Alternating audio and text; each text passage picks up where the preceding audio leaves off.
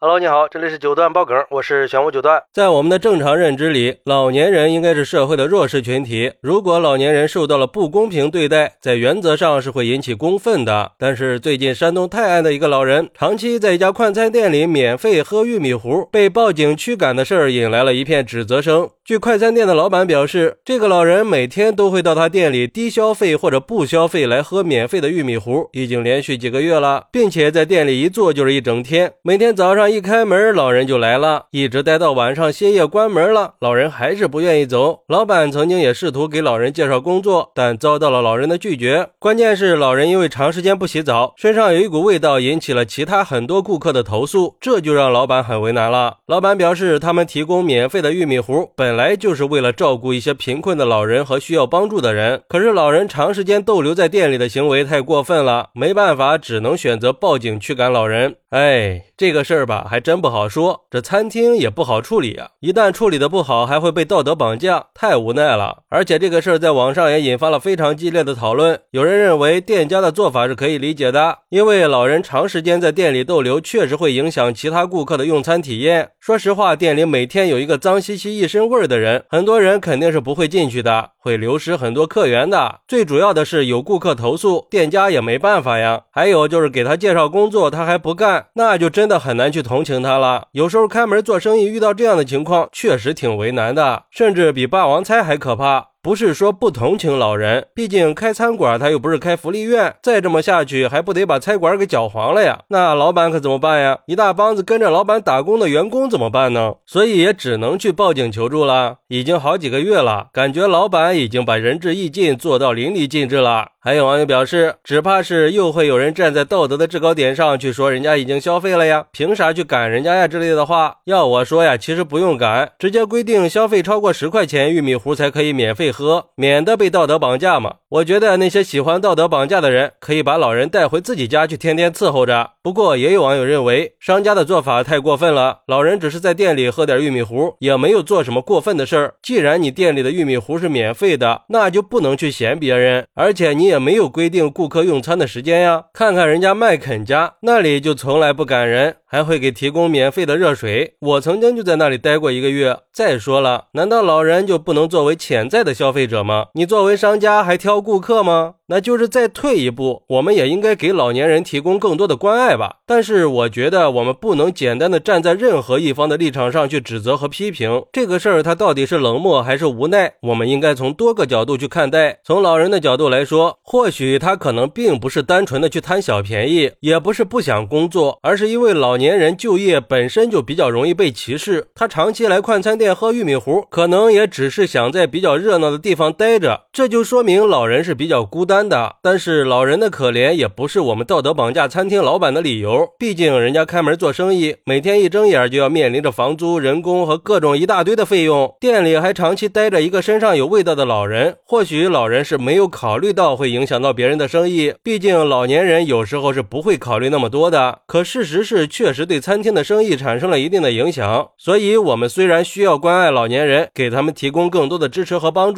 但同时商家也需要在经济利益和。社会责任之间找好平衡。比如说，可以给老人单独安排个地方坐，给其他的顾客留出一定的空间。只有通过我们共同的努力，才可以更好的解决问题和化解矛盾嘛，给我们创造一个更平等和关爱的社会。当然，也希望有关部门和社会各界可以加强关注，给老年人提供更好的服务和管理，共同来解决老年人低消费占座的问题。也希望我们作为子女，可以多给父母一点关爱，没事儿多回家看看，多陪陪老人，别让老人成为孤独的围城。好，那你认？认为餐厅老板驱赶长期低消费占座的老人是冷漠还是无奈呢？快来评论区分享一下吧！我在评论区等你。喜欢我的朋友可以点个订阅、加个关注、送个月票，也欢迎点赞、收藏和评论。我们下期再见，拜拜。